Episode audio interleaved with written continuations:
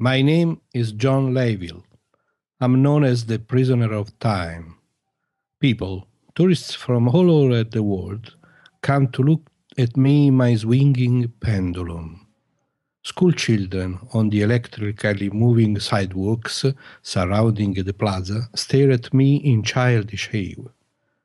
Scientists studying me stand out there and train their instruments on the swinging pendulum head.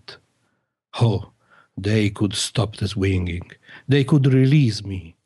But now I know that it will never happen. This all began as a punishment for me, but now I am an enigma to science.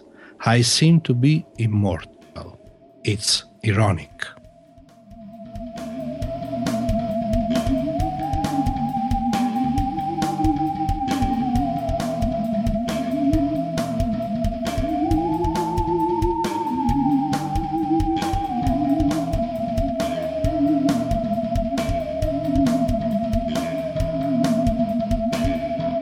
Benvenuti a Fantascientificast, puntata numero 10, puntata ovviamente dedicata a uno dei più grandi autori della fantascienza che ci ha lasciato proprio la settimana scorsa all'età di 92 anni.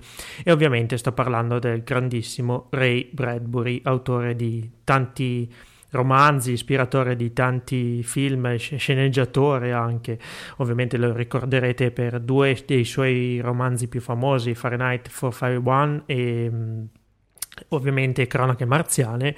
Eh, il brano che Max ha citato nell'incipit di questo episodio invece è tratto da uno dei suoi racconti più celebri, che onestamente mi manca e devo andare a recuperarlo, chiamato Pendulum. Intanto, benvenuti a questa puntata e benvenuti anche a Max De Santo. Ciao, buonasera a tutti. E Omar Serafini. Eh, ciao. Ok, quindi iniziamo un po' così, con un racconto forse non tra quelli più famosi, Max, almeno per me. Beh, eh, diciamo che è un, è un, racconto che nella vastissima produzione di Bradbury eh, può sfuggire, però costituisce comunque un punto di riferimento perché appunto eh, delinea una serie di... Mh, si ispira innanzitutto, cioè, come dire, un eco di alt- altre grandissime storie no? della macchina del tempo, piuttosto che in realtà anche, di, se, non, se, la memoria non mi tradisce, anche Van Vogt in alcune delle sue opere mh, is- mh, inserisce un concetto simile, perché Pendulum ha un'idea di fondo affascinante, cioè quella che eh, per una serie di circostanze adesso non raccontiamo per non svelare proprio tutti quanti i dettagli, comunque il protagonista si ritrova rinchiuso in un pendolo di vetro che per una serie di fatti eh, di fatto lo, lo rende immortale per una serie di, di circostanze lo rende immortale, era stato inizialmente chiuso in questo pendolo come una forma di punizione, quindi come una prigione nel quale avrebbe dovuto morire solo e esposto al pubblico ludibrio, invece si trasforma questo pendolo in un osservatorio privilegiato ed il racconto che peraltro è molto breve, una delle doti di Bradbury come scrittore era questa capacità di scrivere dei racconti brevi e folgoranti. Eh, in, lui vede scorrere tutta la storia dell'umanità, vede scomparire l'umanità e eh, arrivare un'invasione aliena che conclude diciamo, questa folgorante storia. E quindi Pendulum è sicuramente un racconto piccolo ma mh, impressionante da questo punto di vista per la sua capacità di tenere incollato il lettore eh, per vedere che cosa succede e nello stesso tempo introduce secondo me questa caratteristica forte di Bradbury di essere un grande scrittore, di avere una, un dominio dello stile, una capacità di suscitare emozioni che poi eh, contraddistingue scusatemi, tutta la, la sua uh, produzione. Ma anche eh. la sua immaginazione, perché voglio dire... E lui è assolutamente uno scrittore che riesce a inventare delle storie storie fantastiche, delle storie eccezionali. Bisogna dire, questo è un po' sorprendente per chi si avvicina diciamo, alla vita di Bradbury, che ne, legge adesso soprattutto il punto, eh, ha, ha, fatto eco no? la sua scomparsa, quindi si vede anche come lo scrittore Bradbury sia andato ben al di là mm-hmm. dei confini della stretta fantascienza, no? è stato riportato su tutti i media eh, e eh, diciamo, un, come una persona che ha influenzato il mondo della letteratura in tante maniere e chi si avvicina appunto al racconto della sua vita eh, scopre con sorpresa che Bradbury per primo non amava essere definito uno scrittore di fantascienza. Lui sottolinea, c'è una sua specifica citazione che si trova anche sulla pagina di Wikipedia inglese e italiana, nella uh-huh. quale lui sottolinea che non ha mai inteso in senso stretto scrivere di fantascienza, quanto piuttosto magari scrivere di eh, ispirarsi diciamo delle atmosfere fantasy. Onestamente io che diciamo lo, lo conosco da tempo e, e, ho letto le sue storie tanto tanto tempo fa, poi rilette ultimamente, ho seguito un po' la sua vicenda, non credo che lo facesse un po' per posa, no? Bradbury era uh-huh. Abbastanza, un personaggio abbastanza forte da questo punto di vista perché poi eh, sempre scorrendo la sua bio, bio, bio, biografia, scusate, non bibliografia, sempre scorrendo la sua biografia, la storia della sua vita, si scopre che viceversa lui ha cominciato a scrivere proprio nel cuore della, della fantascienza degli anni d'oro. Negli anni 50, fantastico. Gli anni 50. no? Ed, ma anche come dire, lui mh, è stato uno di quelli che ha cominciato con le fanzine cioè è stato uno di quelli che ha cominciato davvero appassionato di fantascienza e che ha iniziato a scrivere eh, in quelle riviste no, amatoriali eh, che si chiamano fanzine proprio perché sono scritte e pubblicate per i fan, quindi è più doc di così, insomma, più eh, inserito proprio nel cuore del fenomeno fantascientifico eh, non si poteva essere.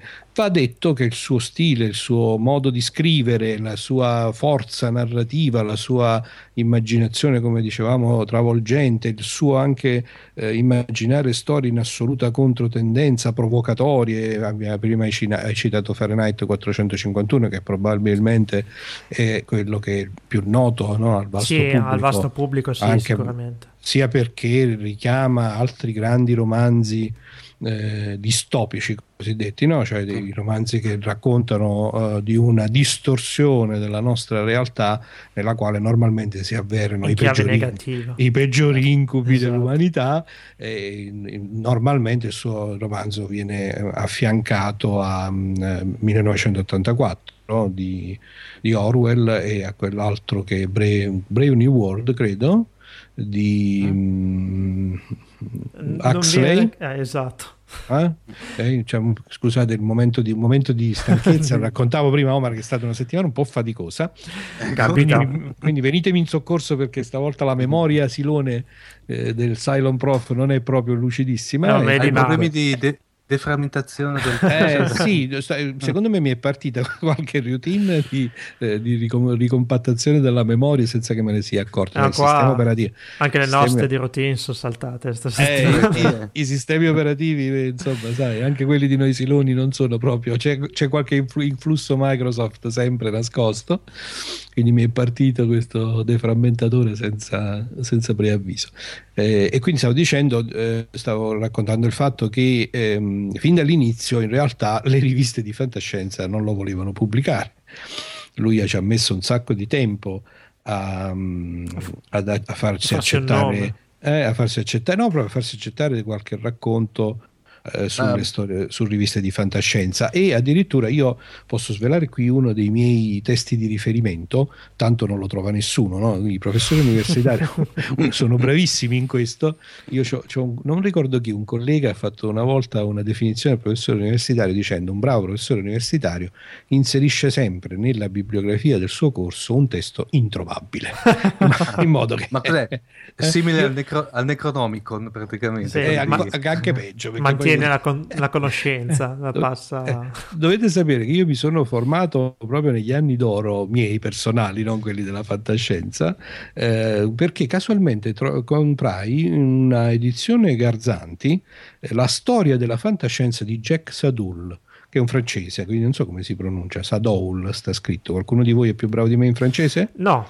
Ah, comunque questo, signore, questo signore è veramente, eh, questo libro, La storia della fantascienza, vale da solo 10 romanzi di fantascienza, è bellissimo, è un, un, una, un, racconto dello sviluppo della fantascienza proprio dai primordi fino arriva il libro dunque del 1975, se non vado errato, l'ultima edizione, e quindi arriva appunto fino al massimo agli anni 70, 1970. Diciamo che ha preso e, buona parte delle... Eh, ha preso, la, la, c'è tutta le date crema. Questo, questo, libro è scritto veramente in maniera affascinante, eh, mi posso permettere di dirlo appunto che non lo troverete mai, quindi dovete, dovrete purtroppo accontentarvi dei piccoli stralci che io eh, citerò e, mm, e, niente, appunto Sadullo dice che sostanzialmente secondo lui questo fatto che poi eh, per quasi dieci anni e Bradbury faticò tantissimo a farsi pubblicare racconti nelle riviste di fantascienza, questa cosa poi lo spinse verso il mondo della letteratura generale, no? quindi cioè, allargò un po' i suoi orizzonti che erano partiti da perfetto fan della fantascienza, quindi secondo lui eh, in effetti questo per lui fu in realtà una sorta di fortuna perché fece sì cito letteralmente, grazie all'ostracismo delle riviste specializzate, Bradbury valicò le frontiere del ghetto della fantascienza e venne letto da un pubblico ben più vasto. Per, vedere, per dirvi questo libro come un po' datato, lui continua dicendo, ma non fu ammesso alla letteratura generale, diversamente da quanto si verificò anni dopo per Kurt Vonnegut Jr., di cui poi parleremo sicuramente in un'altra delle puntate di fantascientifica, cosa mi... che non è vera perché poi invece, come sappiamo, Bradbury appunto ha avuto grandissima fortuna. Un eco, un eco molto ampio sì. appunto nel pubblico Assolutamente. Ma Assolutamente. toglimi una curiosità, dicevi che ehm, ha avuto difficoltà a essere pubblicato dalle riviste specializzate. Io mm. leggo mm. che eh, Cronache Marziane, che forse per gli appassionati di fantascienza è il suo volume più famoso, è una raccolta di racconti, infatti uscì proprio come raccolta, ma fu pubblicata sì, prima lui, da qualche rivista? Sì, o... sì. Ah, okay. Lui aveva, aveva, pubblicato, non so se tutti, non credo tutti, ma buona parte dei racconti che costituiscono poi l'ossatura di cronache marziane, aveva pubblicato in varie sede, eh, in varie riviste, appunto molti di questi racconti e tra l'altro eh, un po' paradossalmente eh, il racconto conclusivo del romanzo, cioè, allora, Cronache Marziane, diciamo, piccolo Tommy, confondiamo un po' le idee. Timothy, forse. Eh, okay. eh, cioè, eh, Cronache Marziane quindi è sostanzialmente non è, un, non è, un, romanzo, ma si presenta in quanto tale, nel senso che è costruito con una successione di racconti che sono incastonati in una sorta di storia complessiva, mm-hmm. eh, anche se appunto sono comunque frammenti, non c'è un vero e proprio filo, non c'è un protagonista unico, ci sono dei personaggi ricorrenti. Eh, l'ultimo racconto si intitola Un picnic di un milione di anni. Mm-hmm. Ed è eh, diciamo stato pubblicato per primo. Cioè quello, ah, che, quindi, ah. quello che Bradbury ha eh, scelto come finale della sua, poi, della sua raccolta, eh, che infatti insomma, è costruito un po' come una specie di romanzo circolare, perché il finale eh, in qualche modo rilancia l'idea iniziale che i marziani eh, del, di oggi sono gli uomini di ieri e così via. Oh. Eh, non so, forse è meglio che non lo raccontiamo. No, però cioè, adesso che mi dici così è perfetto, anche se è stato scritto per prima è la perfetta conclusione. È, è una cosa micidiale, me lo ricordo, infatti, molto bello.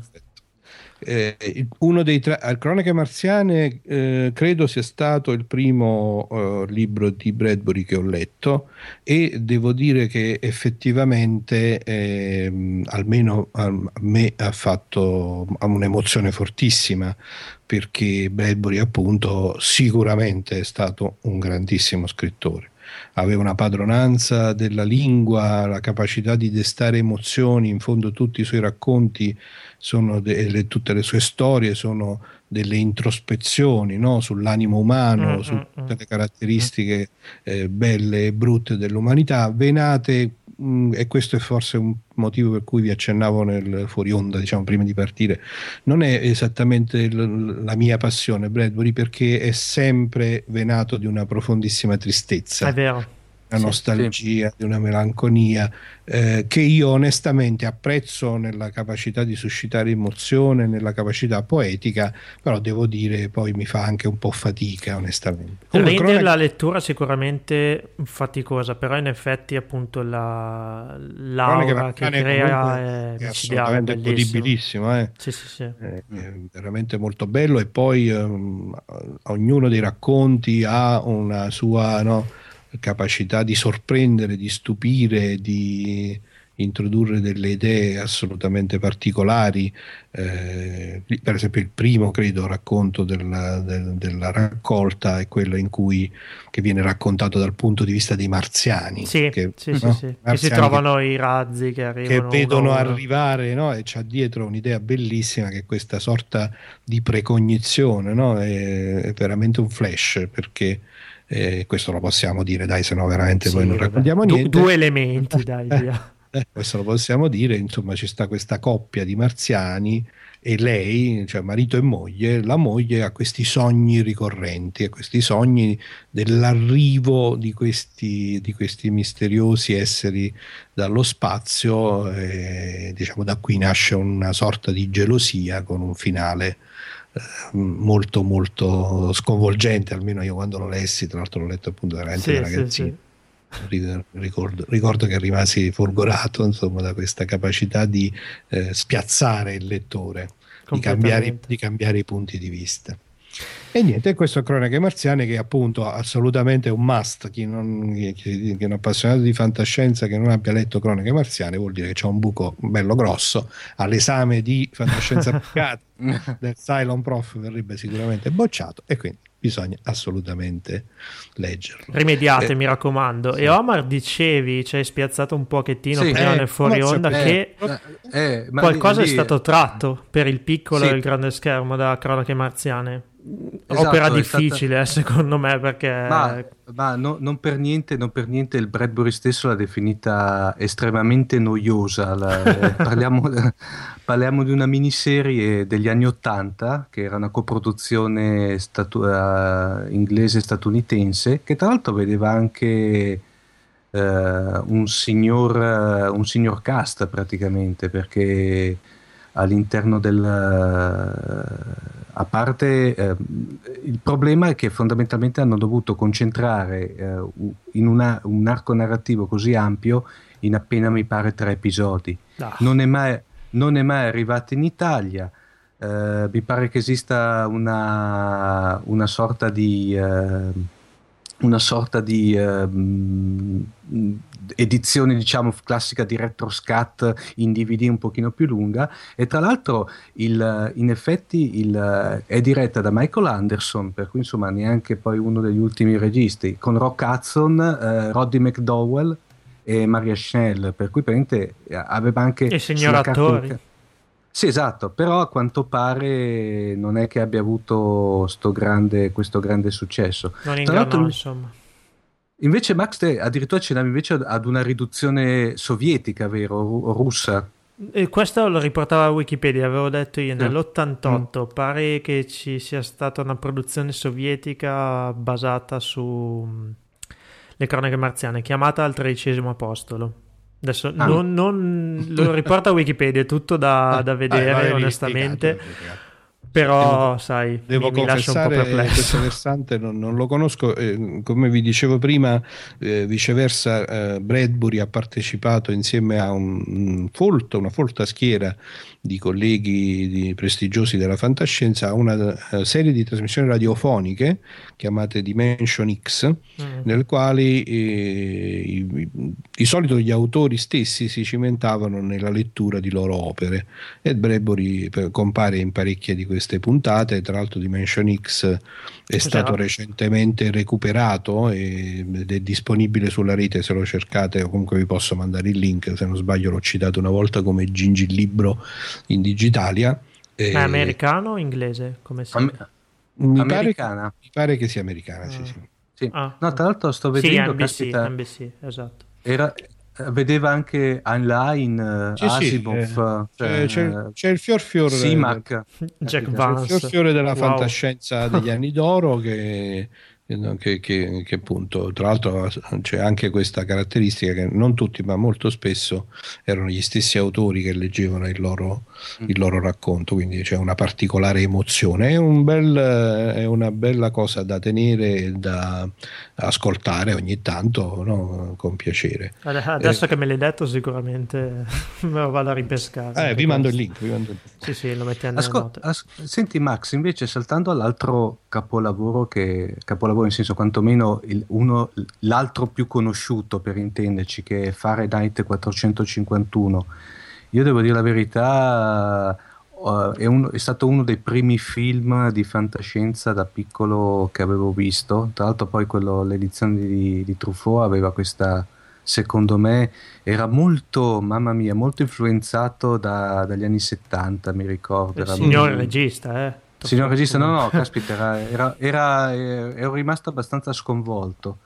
Eh, secondo te, Max, mh, diciamo, è stato più il film che ha lanciato il, il romanzo oppure eh, già il romanzo per- era- aveva un certo spessore, era già famoso? E mi fai una domanda veramente molto difficile, devo dire la verità, perché cosa posso dirti sulla base della mia personale sensazione? Secondo me è stato un po' un influenzarsi reciproco. Eh, credo di ricordare che eh, quando eh, Truffaut l'ha scelto per trasformarlo in un film non fosse poi famosissimo Fahrenheit 451. Va anche detto però che poi, eh, se questa è stata forse la scintilla per attirare l'attenzione sul romanzo, poi il romanzo ha vissuto di vita propria perché il film, eh, onestamente, io poi l'ho visto all'epoca, ma l'ho anche rivisto recentemente, eh, non è esaltante, viceversa, il romanzo è veramente bellissimo. Quindi io credo che sia Tra stato quel poi- classico effetto eh. no, di, di eco reciproca in cui poi Sì. però rimane, ecco, oggi rimane più il romanzo che il film, non è che c'è questo sì. ricordo folgorante del film di Truffaut, no? Ah, Questa mi- è una diciamo cosa che, che è successa... Mi spiace darvi Eh, anche una brutta notizia, ma pare che ci sia in ballo un remake, almeno IMDb l'ha Ah, oh, ma dato no, eh, in vabbè. sviluppo. Sai, ma, sai, magari a volte Eh, ma- non, è de- non è detto che vada sempre male, dai, su, eh, speriamo. Che magari poi tra- tra la-. Tra l'altro aveva avuto recentemente una sorta di, come dire, di, ma neanche tanto involontaria perché tra l'altro Bradbury si era anche molto incavolato di, quasi di citazione da parte di quella sorta di, chiamiamolo documentario che era Fahrenheit 9-11 di, di Moore praticamente. Ah, sì, non sapevo a- questo, che si era Sì, arrabbiato. Sì, no, ma, Ma- si, è, ma- si è molto, si è molto scocciato del, del riferimento. eh, Bradbury. Sì, ma Bradbury, devo dire, almeno da quello che si, si coglieva appunto rispetto alle, alle sue prese di posizione, eh, personaggio molto particolare. Per esempio, appunto, lui ha osteggiato, credo, fino all'anno scorso, eh, il passaggio in formato ebook dei suoi lavori. Oh, wow. Perché era assolutamente contrario, è stato proprio un fiero oppositore. D'altro canto, da uno che ha scritto Fahrenheit 451, I, i Kindle non prendono fuoco così facilmente. ci si poteva, ci si poteva aspettare. Vole- stavo facendo una citazione per buttare l'amo per un'ennesima puntata di Fantascientificast che come Vai, vedete vai, io lancia. Lo Lancia, amo, lancia. amo così tanto questa trasmissione che ormai penso che se andiamo a ripescare tutte le cose che nelle puntate precedenti e in questa abbiamo detto che diremo, ce ne vogliono altre 500. Vabbè, E volevo abbiamo citare- materiale. Devo citare rapidamente il fatto che mh, credo nello stesso periodo di tempo un romanzo di Robert Sheckley, che è un altro autore di cui, come già sapete, vorrò parlare presto, eh, fu, eh, ebbe, conobbe una riduzione cinematografica con Marcello Mastroianni, si- eh, sto parlando della decima vittima, non so se l'avete visto. Mm, No, Che intro- eh, la decima vittima dovete andarvelo a vedere. Non ricordo il regista, che pure deve essere famosissimo. Magari mentre io parlo, eh, Omar eh, Ah, potrà digitare rapidissimamente su Google. eh. Comunque c'è questa, questa riduzione cinematografica italiana perché c'è appunto eh, gli attori sono italiani. Elio Petri, Max. Elio Petri. sceneggiato da eh, Tonino Guerra anche. Ah, benissimo. Per... E tratto da questo romanzo di Sheckley ehm, che introduce per la prima volta eh, uno dei temi che poi sono stati ricorrenti e che ultimamente è tornato con la serie di, di con il film nuovo di Hunger Games, eh, mm. perché introduce il tema, diciamo, di un gioco eh, svolto nella realtà in cui la posta è la vita. No? Quindi è una sorta di, di, di, prolusione a tutti quei filoni di film in cui poi dopo ci stanno queste rollerball, cioè, questo tipo di ambientazione. eh, la decima vittima, in realtà il romanzo eh, originario si intitolava La settima vittima, poi non si è mai capito perché perché ne ha aggiunte tre? Cioè, l'hanno scalata eh, non lo so, non lo so, non si sa. Ma di questo poi parleremo con Sheckley. Tornando al nostro, eh, al nostro Bradbury, in Fahrenheit 451 sapete che c'è anche un dibattito sul titolo perché eh, alcuni lo interpretano dal momento che il romanzo racconta di questa simpatica figura del pompiere pompiere del futuro che sì. invece di spegnere gli incendi brucia i libri. un, un pompiere no, reciproco praticamente. Ecco, questa, questa, questa, idea appunto eh, per l'epoca assolutamente sconvolgente, eh, questa, appunto questa distopia nella quale um, Bradbury anticipa l'idea, anticipa due idee fondamentali. Una che alcuni dei media moderni, in particolare la televisione, possano divorare quelli pre, di divorare i media precedenti e in particolare la letteratura, quindi questa, ehm, no, questa televisione onnipresente che eh, non solo nel romanzo c'è anche eh, l'idea che la letteratura, quindi la lettura del libro spinge alla, ehm, come dire, al ragionamento individuale, no? all'introspezione, alla meditazione personale che invece viene considerata un reato. Esatto. viene considerata un reato, quindi tutti si devono adattare, quindi c'è questo concetto del mass media. E la seconda idea, ahimè, eh, che è un po' quella del Grande Fratello, se vogliamo, c'è questo uso del mass media eh, in realtà per instaurare nella sostanza una dittatura e uno strumento di censura che si presenta attraverso il media stesso invece come una democrazia, quindi una finta democrazia che in realtà utilizza gli strumenti di comunicazione per costruire una, un, invece una dittatura e per esercitare una fortissima censura. E, ehm, mh, si ritrovano peraltro parecchie eco simili eh, appunto con 1984 perché nella storia c'è una, una, eh, c'è una storia di delazione, cioè di denuncia mm. da parte della moglie del protagonista. Mm-hmm. Sostanzialmente la storia è semplicissima, appunto in questa società in cui i pompieri sono un corpo dello Stato che ha, la direz- ha, ha il compito di distruggere sistematicamente eh, ogni traccia eh, dei libri che appunto abbiamo detto prima sono considerati reaz- eh, sono non reazionari, in questo caso è il contrario, rivoluzionari come potremmo dire, no? sono considerati uno strumento per, che incita alla ribellione, a questa, questo peccato gravissimo mortale che è il pensiero individuale eh, i pompieri hanno appunto questo compito e naturalmente il protagonista della storia in, per una serie di circostanze scopre che invece i libri poi così male non sono.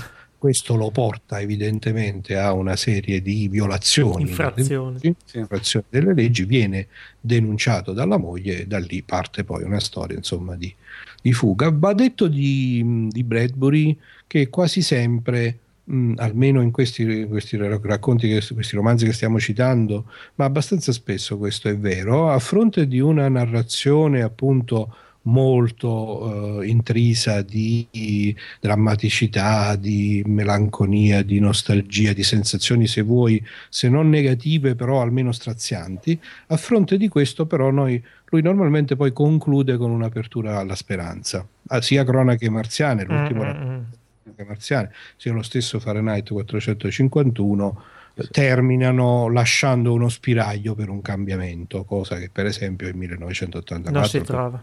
No, anzi, altri anzi. non si è fatto alla fin fine.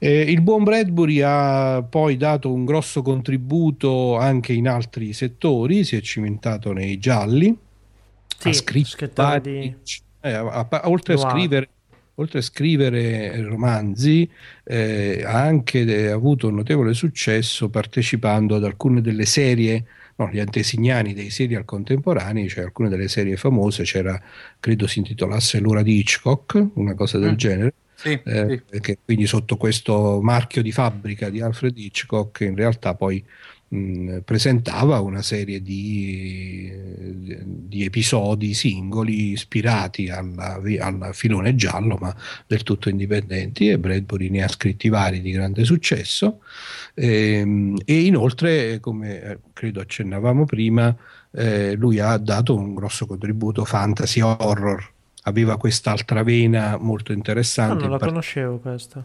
Caspita, in particolare lui ha scritto eh, io riconosco in particolare che ha scritto tante cose e bisogna anche dichiarare con chiarezza che eh, non, non, ci può essere cioè, un tentativo di fare un'analisi completa della produzione di Bradbury eh, ci porterebbe via tantissimo tempo e non è sicuramente il nostro obiettivo. Quindi io sto, sto citando le cose che conosco, che amo, che, su, che, ho letto in qualche maniera o che comunque mi hanno colpito, ma chi si avvicina a questo grandissimo della letteratura eh, può scoprire veramente tantissime, infinite eh, strade da percorrere per leggere le sue opere, per eh, avvicinarsi ai suoi scritti, ai suoi romanzi, ai suoi racconti, ai suoi film e così via. Eh, ma volevo citare eh, Il popolo di ottobre, che ha una mm. storia particolare. Il popolo di ottobre è una storia eh, fantasy horror, appunto, eh, che ha ispirato un film abbastanza carino. Eh, aspettate che cerco scheda perché la memoria, come dicevamo, mi ha un po' tradito. Eh, che si intitola una cosa del tipo qualcosa di terribile. Il popolo dell'autunno può essere. Perché... Popolo dell'autunno, aspetta che ci sono vari, ricorre in varie versioni, ottobre e l'autunno ricorrono in varie in vari dei suoi racconti e romanzi, quindi potrei essermi anche confuso facilmente, perché per esempio sono certo che c'è un racconto breve che si intitola Un gioco di ottobre, Il popolo dell'autunno, senz'altro, e che poi ha avuto una riduzione cinematografica intorno agli anni 70 eh, eh, intitolata Something Wicked This Way Comes, qualcosa di eh, wicked, eh, come lo traduciamo ragazzi? Eh, ehm, maledetto, per... una roba del genere. Eh, infatti eh, Something Wicked This Way Comes, quindi qualcosa di maledetto si avvicina qualcosa di maledetto sta arrivando. E, e, la cosa interessante è che, eh, per esempio, quest'opera di Bradbury ha dato poi eh, ispirazione a Stephen King per il suo famoso romanzo It. Ma sai cos'è? Infatti l'eco, almeno nei titoli, sembra molto...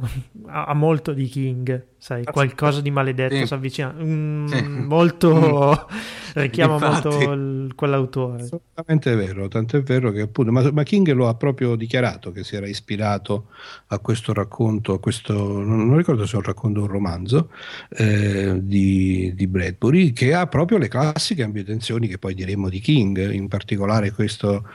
Eh, c'è un altro filone ricorrente nei, nel, ehm, nell'opera di Bradbury che è quella della descrizione del passaggio dall'adolescenza alla giovinezza. Ah, guarda caso.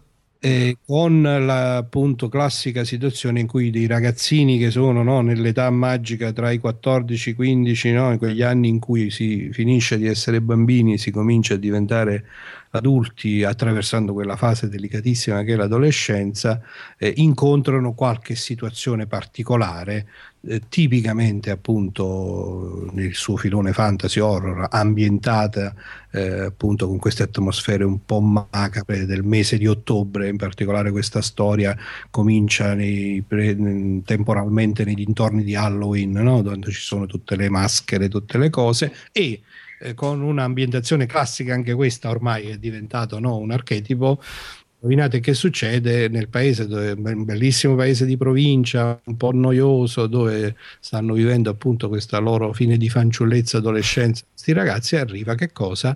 E beh, arriva naturalmente, come potremmo dire, non un circo. Un mostro o qualcosa. Di... No, arriva un... Um, aspetta, mi viene circo, ma non è il circo, quando ci sono le giostre. Ah, si... un Luna Park. Luna Park. Park, perfetto. Arriva un Luna Park e in questo Luna Park naturalmente si nascondono invece poi i mostri che poi saranno, dovranno essere in qualche modo sconfitti. Posso dire una ah, cosa? Dica, dica. Alla faccia dell'ispirazione, cioè...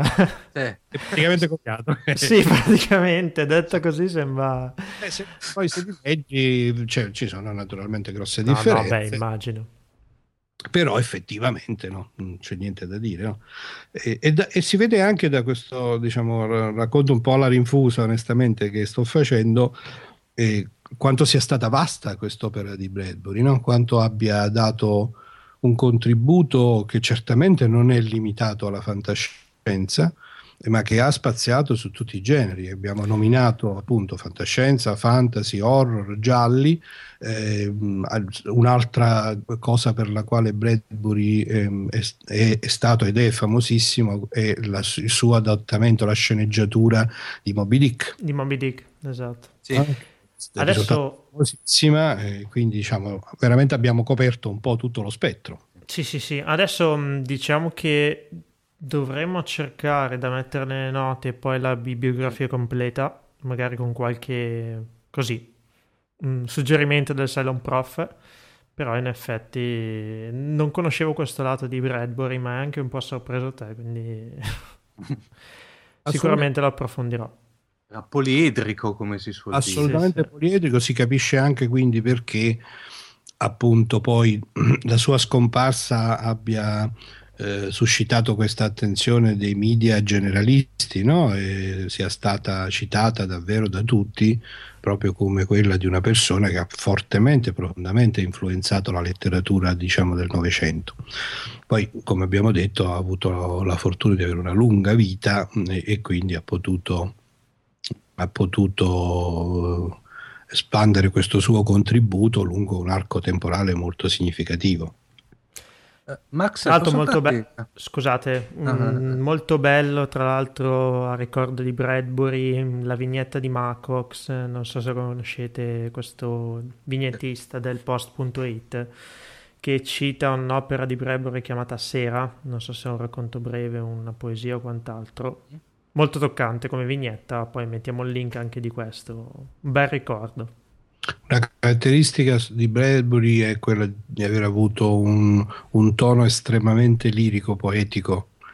Veramente no, la, la lettura sue, dei suoi racconti e delle sue opere non può non lasciare questa sensazione, sì, forse triste, ma di grande meraviglia, di grande no, di po- poeticità dell'esistenza.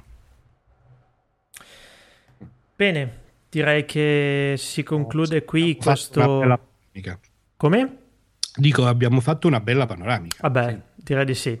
37 minuti, mm, chiudiamo così questa pagina ampia di Fantascientifica spuntata 10 dedicata a Red Bradbury. Continuiamo ovviamente nello spazio dei commenti del nostro blog. Sentitevi liberi anche di aggiungere le vostre considerazioni. Per il momento, grazie Max. Ciao a tutti. Grazie, Max. Alla Ciao. prossima. prossima.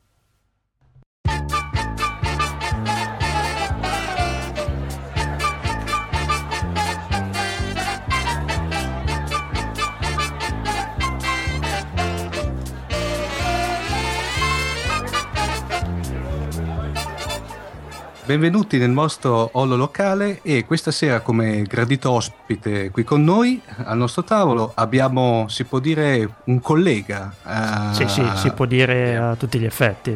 Sì, esatto, è un collega a tutti gli effetti, magari il suo, il suo podcast tratta di tutt'altro, uh, tutt'altro argomento, anche se però molto, molto, molto, molto uh, vicino alla fantascienza. Abbiamo qui con noi sì. questa sera Justin Rosati di Justin Apple. Ciao Justin. Ciao a tutti, ciao, ciao a sia Paolo che a Omar e a tutti gli ascoltatori, insomma, di Fantascientificast che come me sicuramente sono, sono eh, molto felici di questo nuovo uh, format, insomma. Justin, parlaci un po' di te, del tuo podcast. La giusta um, introduzione, diciamo. Sì, diciamo che eh, è nato da poco, eh, sono circa, anzi, eh, festeggiamo tra qualche giorno due mesi, quindi è davvero un, uh, un, nascituro nel mondo del podcast. È più che altro ora una web radio perché andiamo anche live ormai da questa settimana, tutti i martedì e venerdì sera. E rischiamo di fargli fare il ritardo sì, questa settimana. Anche, quindi, quindi anche questa sera. E mh, mm, niente, trattiamo in uh, modo specifico il mondo Apple, ma cercando di avere un punto di vista un po' più eh, superfi- eh, superficiale, diciamo, nel senso che non vogliamo trattarlo come eh, dei fan user, quindi fanboy classici e fantomatici fanboy, ma cerchiamo di affrontarlo in un modo un pochino più distaccato, magari anche avendo degli invitati come nell'ultimo live, eh, de- eh, del tutto al di fuori del, del mondo Apple. Se posso eh, dire qualcosa sì. da Apple user, è cosa buona e giusta non trattare il mondo Apple da fanboy, però... Mm, no, esatto, perché eh, si rischia spesso e volentieri di vedere vedere tutto ciò che esce come eh, fatto il meglio possibile, mentre in realtà sicuramente per quanto eh, i prodotti siano validi, alcune volte insomma alcune cose da ritoccare ci sono sempre. È giusto approccio critico alle cose. La competizione vale comunque ha sempre aiutato il mondo ad andare avanti, quindi eh, se non ci fosse stata IBM probabilmente non ci sarebbe stata Apple. Quindi. Eh sì. Eh, tutto qui, insomma, se volete seguirci, Justin Apple, lo cercate e lo trovate tranquillamente. E lo trovate anche nelle note di Fantascientificast. Ma entriamo più nell'ambito fantascientifico, Omar. Sì, direi Justin, uh, dimmi te, al di là del fatto del, del diciamo che se vuoi la co- comune passione, se vuoi di tutti e tre a questo punto, perché tiro dentro anche Paolo con una, una casa come quello della Mela che ha sempre avuto una connotazione molto tendente al futuribile, no? Il sì. tuo rapporto, diciamo, stretto con il mondo della fantascienza, per cui magari una, diciamo, sia dal punto di vista visivo, per cui eh, film, telefilm e eventualmente sì. letterario, Ehm, diciamo che io più che altro, sin dal, da quando ero piccolo, c'è stata una cosa che mi ha sempre affascinato molto, che è il viaggio nel tempo. Eh, nello specifico, eh, la possibilità di rivivere momenti passati in cui ovviamente sono successe magari avvenimenti famosi o comunque sono, sono nati e vissuti eh, personaggi di grande calibro. Uh, e questo ha condizionato insomma le mie scelte sia televisive sia cinematografiche che anche comunque eh, letterarie perché per quanto magari eh, il signore Ianelli ovviamente non abbia una collocazione ad esempio eh, databile nel, nel, nostro calendario è comunque un, un periodo che ricorda il, il, nostro feudalesimo e tutto ciò che ne, consen- ne, comporta come le battaglie tra tra cavalieri, eccetera, comunque il bene e il male. Diciamo che il viaggio nel tempo è stato sempre il mio live motive di tutta la, la, la storia, iniziando con appunto il, il, famoso telefilm degli anni 80 che io ho rivisto sicuramente in seconda visione perché eh, so che è stato a cavallo degli anni 90 in viaggio nel tempo, Quantum Leap, non so se l'avete oh, mai... Sì, sì, eh, di, diciamo tra, tra, l'altro, tra, l'altro, una serie, semmai eh, f- diciamo che magari in una a Tavacron la, la tratteremo sicuramente. Sì, una bel, serie una molto bellissima... bella, ma sempre forse un sì. pelo sottovalutata. Se... Sì, esatto, esatto. Mm. Sottovalutata e anche sottostimata, soprattutto perché ha avuto dei passaggi in Italia abbastanza sì, eh, diciamo limitati. E, esatto, dove c'era eh, il buon praticamente io... il nostro Capitano comandante Archer. Archer. Esatto. sì. No, io, io, l'ho adorata da piccolo, io ricordo ancora con eh, estrema, estrema non so, emozione quando tornavo da casa, eh, dalla scuola a casa e durante la pausa pranzo c'era appunto questo, questo telefilm dove io adoravo vedere eh, le avventure chissà in quale epoca, chissà in quale luogo eh, e quindi il viaggio nel tempo a me ha affascinato sin da subito anche perché poi eh, con letture e fortunatamente con dei maestri comunque professori diciamo a suo tempo erano elementari quindi diciamo dei maestri eh, che che eh, assecondavano abbastanza la mia, la, la mia, passione, mi spiegavano anche a livello fisico come fosse possibile, la, ovviamente in modo molto semplicistico, la possibilità di arrocciolare insomma il il mondo che noi vediamo per passare da un'era all'altra, insomma, e per fare anche i viaggi, ovviamente, nel, nel, velocemente come nel, nei più famosi telefilm, insomma, con la velocità supersonica, queste cose qui. Tra l'altro 5 serie, non mi ricordavo fosse sì. stata una serie, cioè un arco temporale abbastanza piccolo perché era 4 mm. anni, dall'89 al 93, ma 5 serie, voglio sì, dire, un stata, bel numero di episodi. Infatti. Ma io ricordo per... proprio Ziggy, il supercomputer, insomma, che, sì. che, che faceva tutto e, e, era qualcosa di straordinario perché era un qualcosa simile a un, forse più a un iPhone che a un iPad, perché era proprio... Uh, era proprio un palmare, insomma, stava proprio nell'arco di una mano, lui faceva questi strani rumori, ancora li ricordo, insomma, era simpaticissimo, per me era simpaticissimo. E a livello di viaggi del tempo, il Dottor Who magari sì, sì, certo. Poi diciamo che eh, quello è stato il, eh, il mio sacramento iniziale eh, per rimanere un po' nell'ambito religioso. Poi eh, siamo, sono andato avanti, insomma, ho, ho seguito delle serie forse un po' più complesse perché comunque eh, questa qui era a puntate, era a singola puntata, quindi non, sì, sì. non, c'era una prosecuzione nelle puntate successive. Quindi, come il, forse era stata anche una delle più innovative perché eh, è un format abbastanza giovane questo, eh, dove insomma si cerca di non collegare strettamente ogni puntata per, per poi andare ad, ad fissare il pubblico a una serie. Insomma, sì, ne abbiamo, si, si ne parliamo spesso con Silvio, è una cosa un po' recente, in passato... Sì. Eh, diciamo che in passato forse si era partiti con, con questa tendenza mm. a fare episodi autoconclusivi, poi c'è stato la, la, la, moda, fra virgolette, di fare degli episodi organici, cioè che praticamente magari dove la, c'erano delle sottotrame, ma la trama principale si spandeva su più eh, episodi o, più, o nell'arco di più stagioni, mentre invece al giorno d'oggi c'è la tendenza come più volte dentro il buon Silvio, di, eh, ri, eh, di ritornare a, questa, a, questo format, a, questa, a, questi episodi autoconclusivi. Sì. Eh, quindi abbiamo trovato il nostro uomo comunque per Quantum Leap, eh, penso.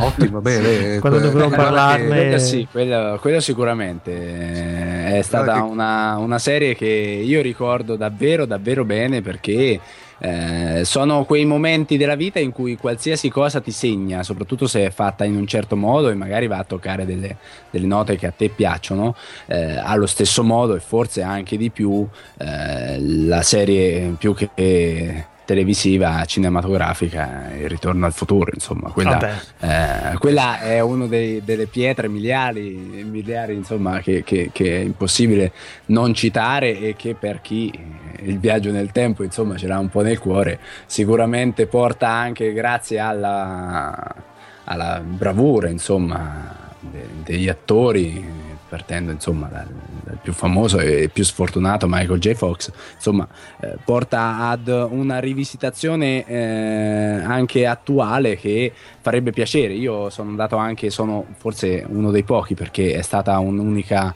eh, riproposizione averla in digitale insomma eh, al cinema ma sì, qualche cos'è, un paio d'anni fa penso sì sì sì era, era per i 25 anni quindi nel 2010 Eh sì, pezzo, un bel pezzo miliare di, di fantascienza che, che, purtroppo, vabbè, voglio dire, si è conclusa anche abbastanza bene, è stata, è stata una trilogia anche piuttosto sì. ben fatta, nonostante fosse appunto una trilogia, sai di solito magari da un film all'altro si perde un attimino il, ehm, il filo, cioè si può sì. perdere la... la grinta. Infatti, esatto. mh, mm, stavo parlando di Men in Black eh, la volta scorsa, mm. che tra l'altro questo terzo episodio parla proprio di viaggi nel tempo. Sì, e sì, giustamente Paolo nei commenti mi ha fatto notare che anche il secondo era un pochettino stanco. Mm, in effetti non gli do torto, però Ritorno al futuro rimane comunque una delle vere trilogie eh, come dire, che ti sì, lasciano che dal primo al terzo film assolutamente sì, lo standard lo standard è rimasto diciamo uguale su tutti e tre gli episodi. Sì, sì, sì. sì diciamo che quando c'è, c'è, un viaggio nel tempo comunque è facile o comunque è, è ben, eh, se, si, se, è studiato bene è facile eh, ritrovare anche pezzi del primo film come in Ritorno al futuro è noto insomma dove eh, si intrecciano le storie quindi è bello anche perché appunto è possibile fare un sequel che un, invece che essere un futuro è un è un presente o addirittura un passato eh, che, che, va a modificare certe scelte che magari non si erano capite nel primo film. È ovvio per altre tipologie,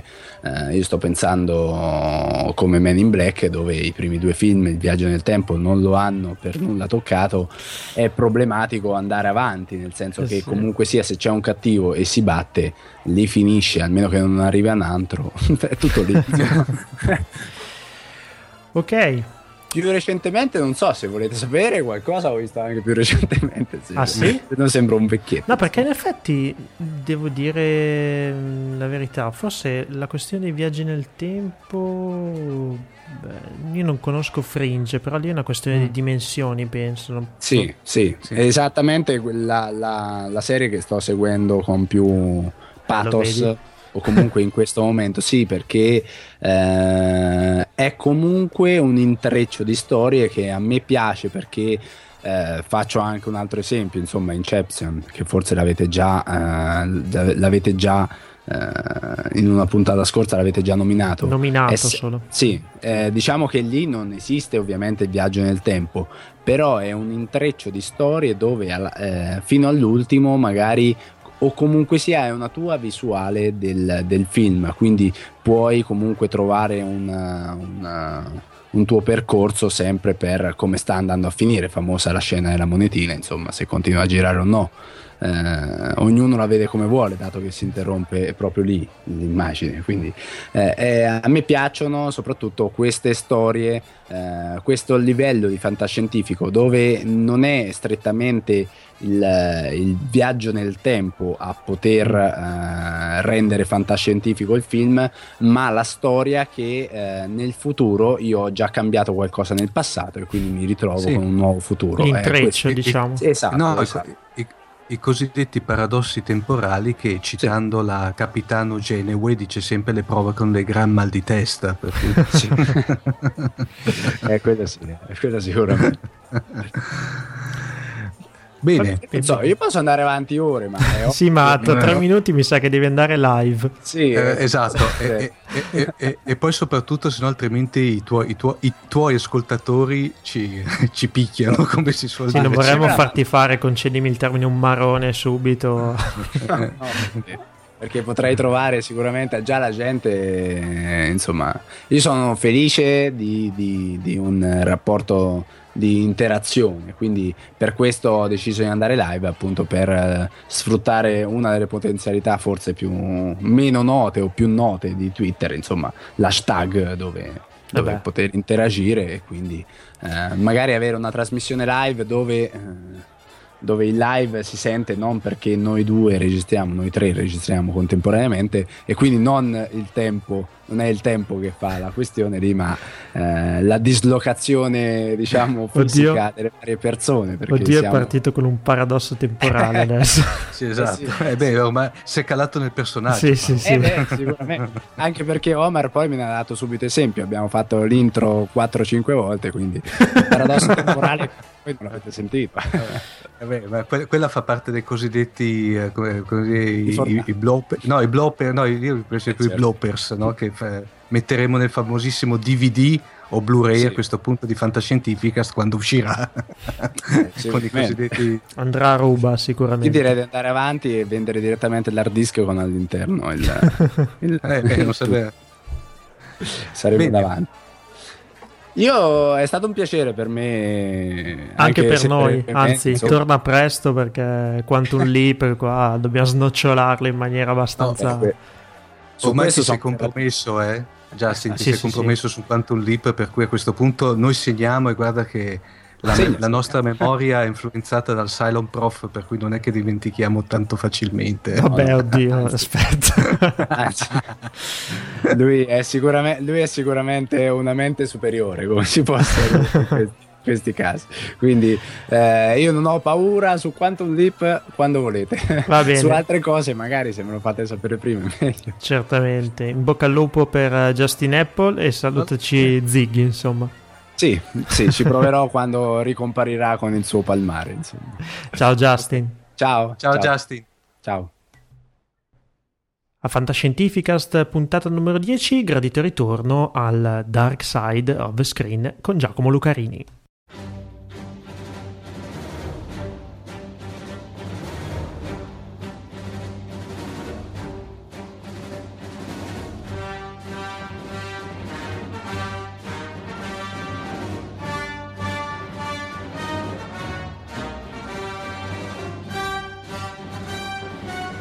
Ed eccoci qua, in questa puntata. Giacomo ci parlerà di uno degli eventi cinematografici del momento, tra l'altro l'abbiamo già citato in questo episodio nella prima parte dove abbiamo parlato di Ray Bradbury e di Fahrenheit 451, trovando qualche similitudine insomma con eh, il genere della violenza nella società.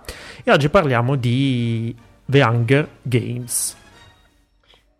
Io intanto saluto tutti, ringrazio Ciao, tutti Giacomo. per avermi di nuovo invitato qui, ringrazio Paolo, ringrazio Omar, gli amici di Fantascientificast che saluto caramente e vi ringrazio per avermi invitato qui di nuovo in trasmissione per parlare nel Dark Side di questo film bellissimo, cioè Battle Royale. Grazie, veramente grazie. Eh, c'è qualcosa che non va, forse. Come? Avevano deciso forse un altro titolo. Mm. No, ma scusate, no. non si parla di un film dove ci sono dei ragazzi scelti, messi in un campo su un'isola che si devono uccidere fra di loro e vincerà solo l'ultimo rimasto? Più o meno la trama mi eh, sembra quella, però... Sì, la trama allora è quella. Battle Royale, no? E il film giapponese, quello del 1999, se non sbaglio. Ah, ho capito dove vuoi arrivare. Mi piace, ragazzi, perché riesco sempre Beh. a sorprendervi.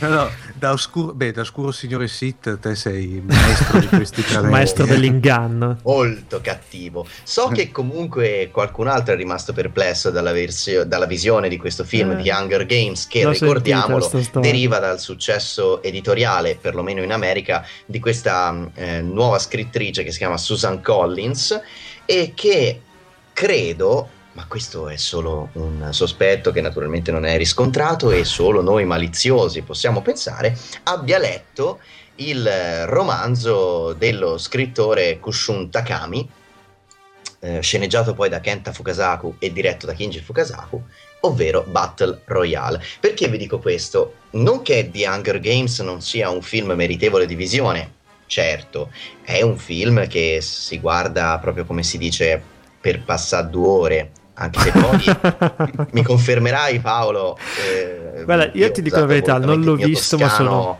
da battaglia. Tra l'altro il film dura 140 minuti. Mm. Beh, al, no, no, ti dicevo infatti nel pre mi ha lasciato un po' perplesso. Io sono sempre molto molto attento a dove spendo i miei soldi a livello cinematografico. Devo dire la verità, ho visto il trailer prima di vedere The Avengers e mi ha lasciato un po' perplesso perché mm, tu hai citato un manga che onestamente ho sentito le polemiche che guardavano questo manga, diciamo, e la sua somiglianza strana con The Hunger Game, però ho trovato una qualche somiglianza con qualcosa di già visto mm, che non sono riuscito bene a identificare. Non mi sembrava niente d'originale e per questo non, non, non, ho voluto approfondire la conoscenza. Ho fatto male, non lo so.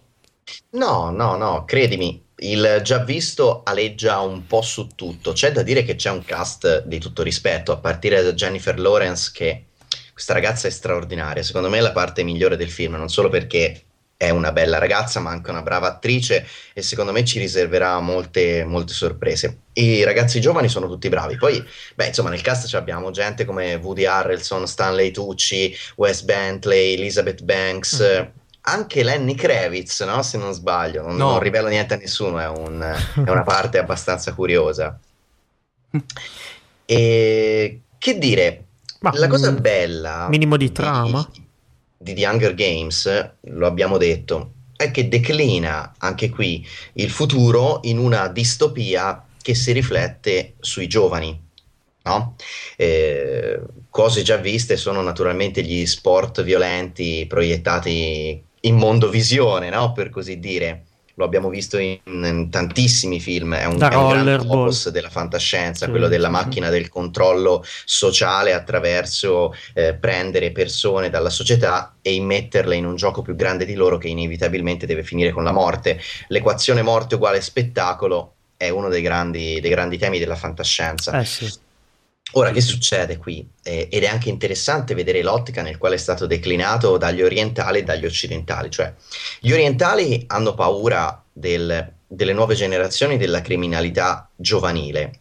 Invece, in ottica occidentale questa cosa viene declinata eh, e tu Paolo che l'hai visto no, converrai anche con me in una sorta di circo mediatico, no?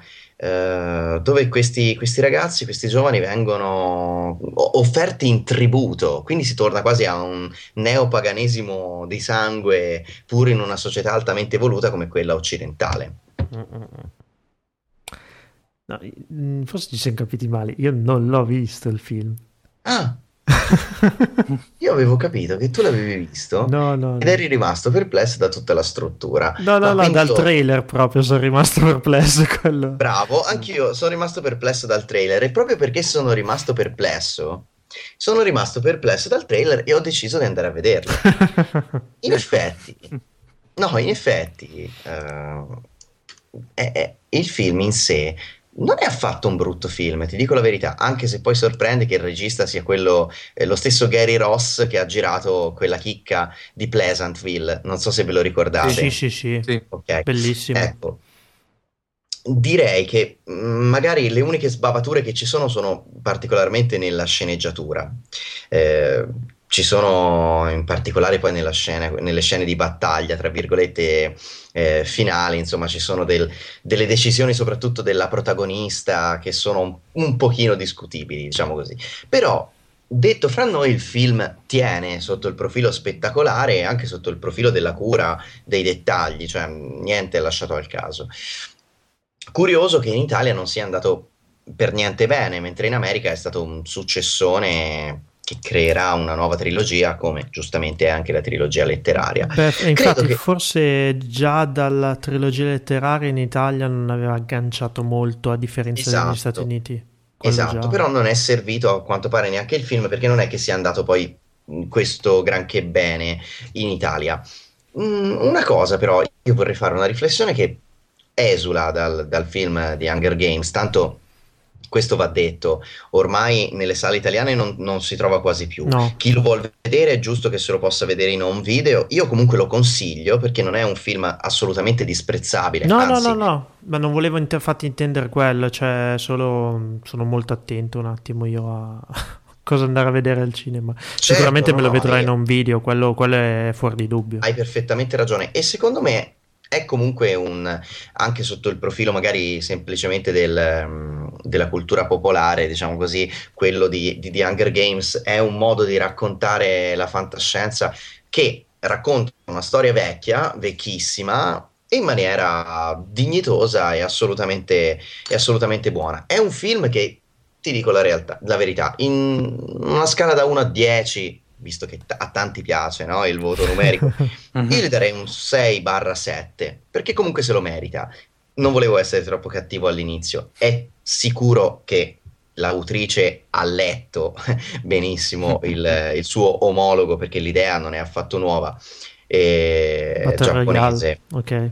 La cosa, io consiglio di vedersi mh, mm, prima Battle Royale e poi di Hunger Games. Questo è un, è un, ottimo bis, secondo me, un ottimo binomio, un ottimo accostamento per rendersi conto come vengono affrontate più o meno cose simili.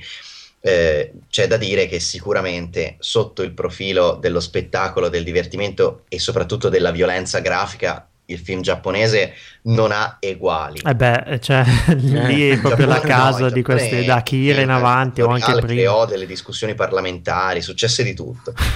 Questo è un pochino più politically correct, c'è ovviamente, è chiaro, eh, devono morire eh, le persone, perché il gioco è quello, altrimenti non, non succederebbe.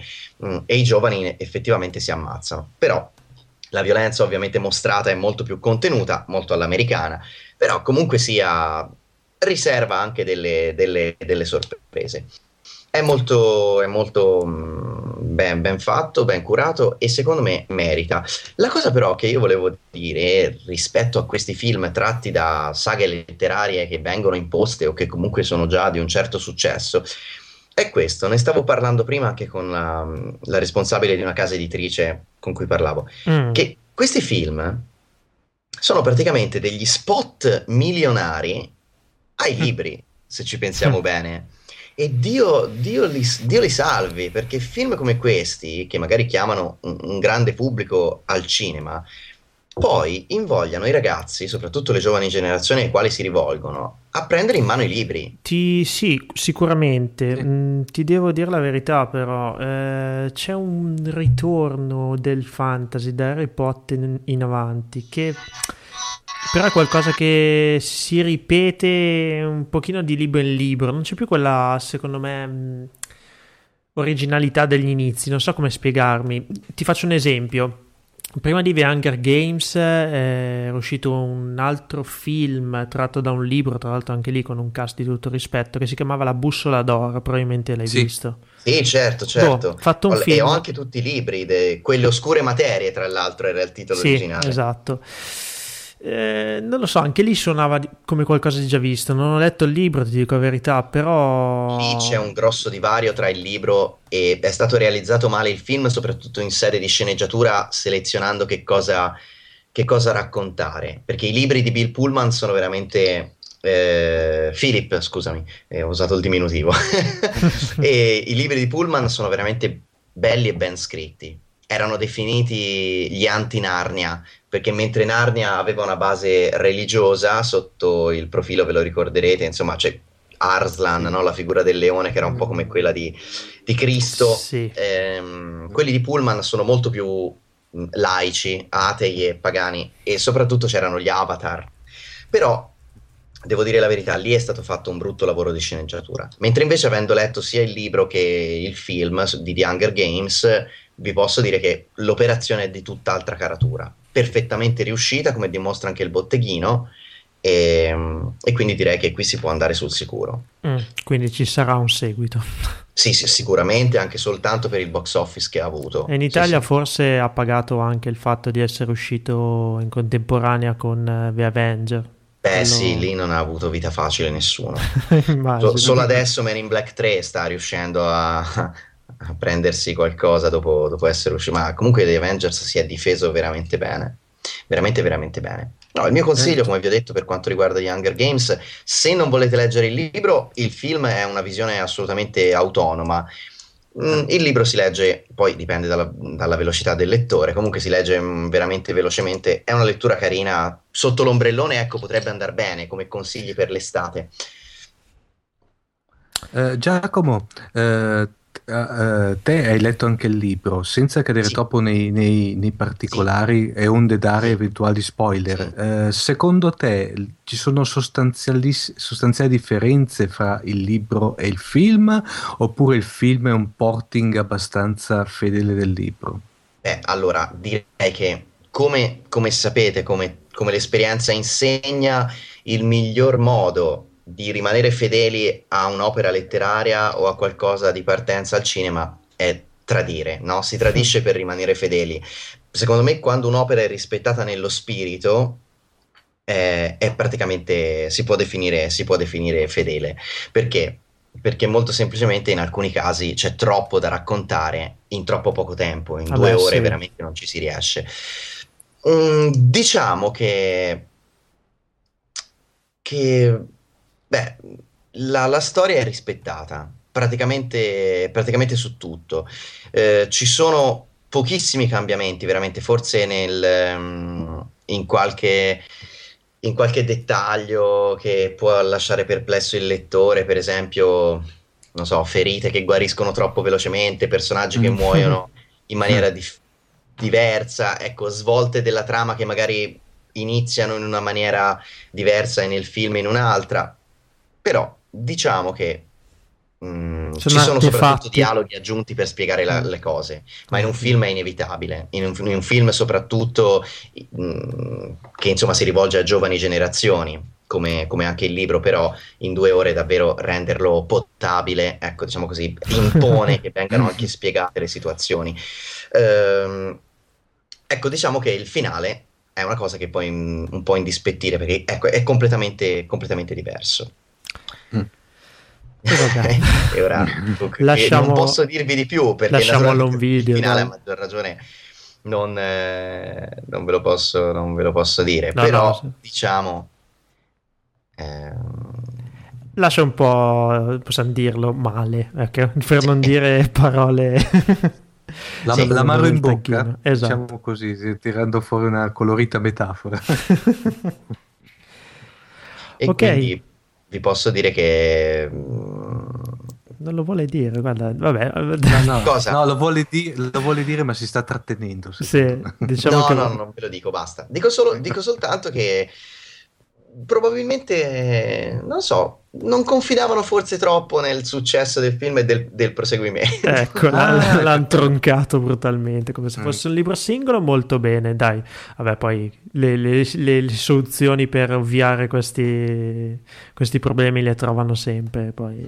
No, certo. A meno che proprio non ammazzano il protagonista. Ecco. No, no, no, niente del genere, è un finale comunque accettabile da tutti. Bene, ti ringraziamo Giacomo per questa Giacomo. bellissima Grazie recensione di The Hunger Games. Prometto che lo guarderò in un video.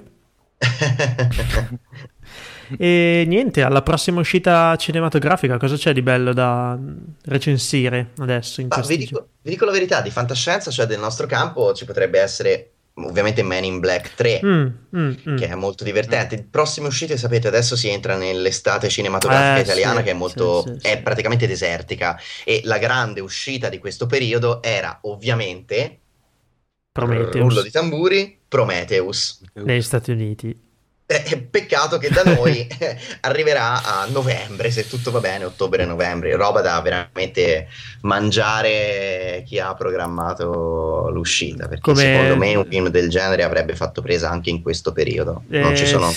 Ne abbiamo parlato l'altra volta, non lo so, perché appunto l'estate cinematografica italiana è sempre un grosso punto di domanda, quindi è stata sicuramente una scelta delle case produttrici, non è stata... Beh, sì non è stato un dispetto, diciamo, al pubblico italiano. Io la vivo come un dispetto, sì, perché no, adesso sto noi, malissimo nell'attesa. Cerca di non avere spoiler, mi raccomando. Dicevo... No, no, no. no. Grazie Giacomo e a risentirci alla prossima puntata allora.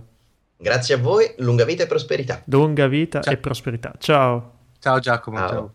ciao. Dunque, e per questa puntata numero 10 di Fantascientificast è tutto. Uh, questa volta vuoi dare te i contatti, eh, Paolo? Sì, molto volentieri. Allora, Ovviamente potete contattarci tramite i commenti sul nostro sito www.fantascientificast.it oppure sui canali dei social network, la nostra pagina Facebook che ha ben 321 mi piace e fan in questo momento e il nostro canale Twitter sempre molto partecipato. Oppure, cosa ancora molto più gradita, potete lasciare un commento, un giudizio su iTunes. A tal proposito eh, ci scusiamo se la qualità del, di questo podcast non sempre è eccelsa. Con i poveri mezzi di cui disponiamo, cerchiamo di fare il possibile, poi si può dire un po' alla sfiga ogni tanto fare il resto, però insomma ci proviamo, quindi anche agli amici che magari ci hanno dato un, un giudizio un po' così per uh, la qualità audio, chissà, che possano cambiare idea nei futuri episodi. Intanto vi ringraziamo perché anche lì il rating su iTunes eh, ci fa molto piacere e fa vedere che voi pubblico veramente apprezzate il lavoro che qui cerchiamo di fare.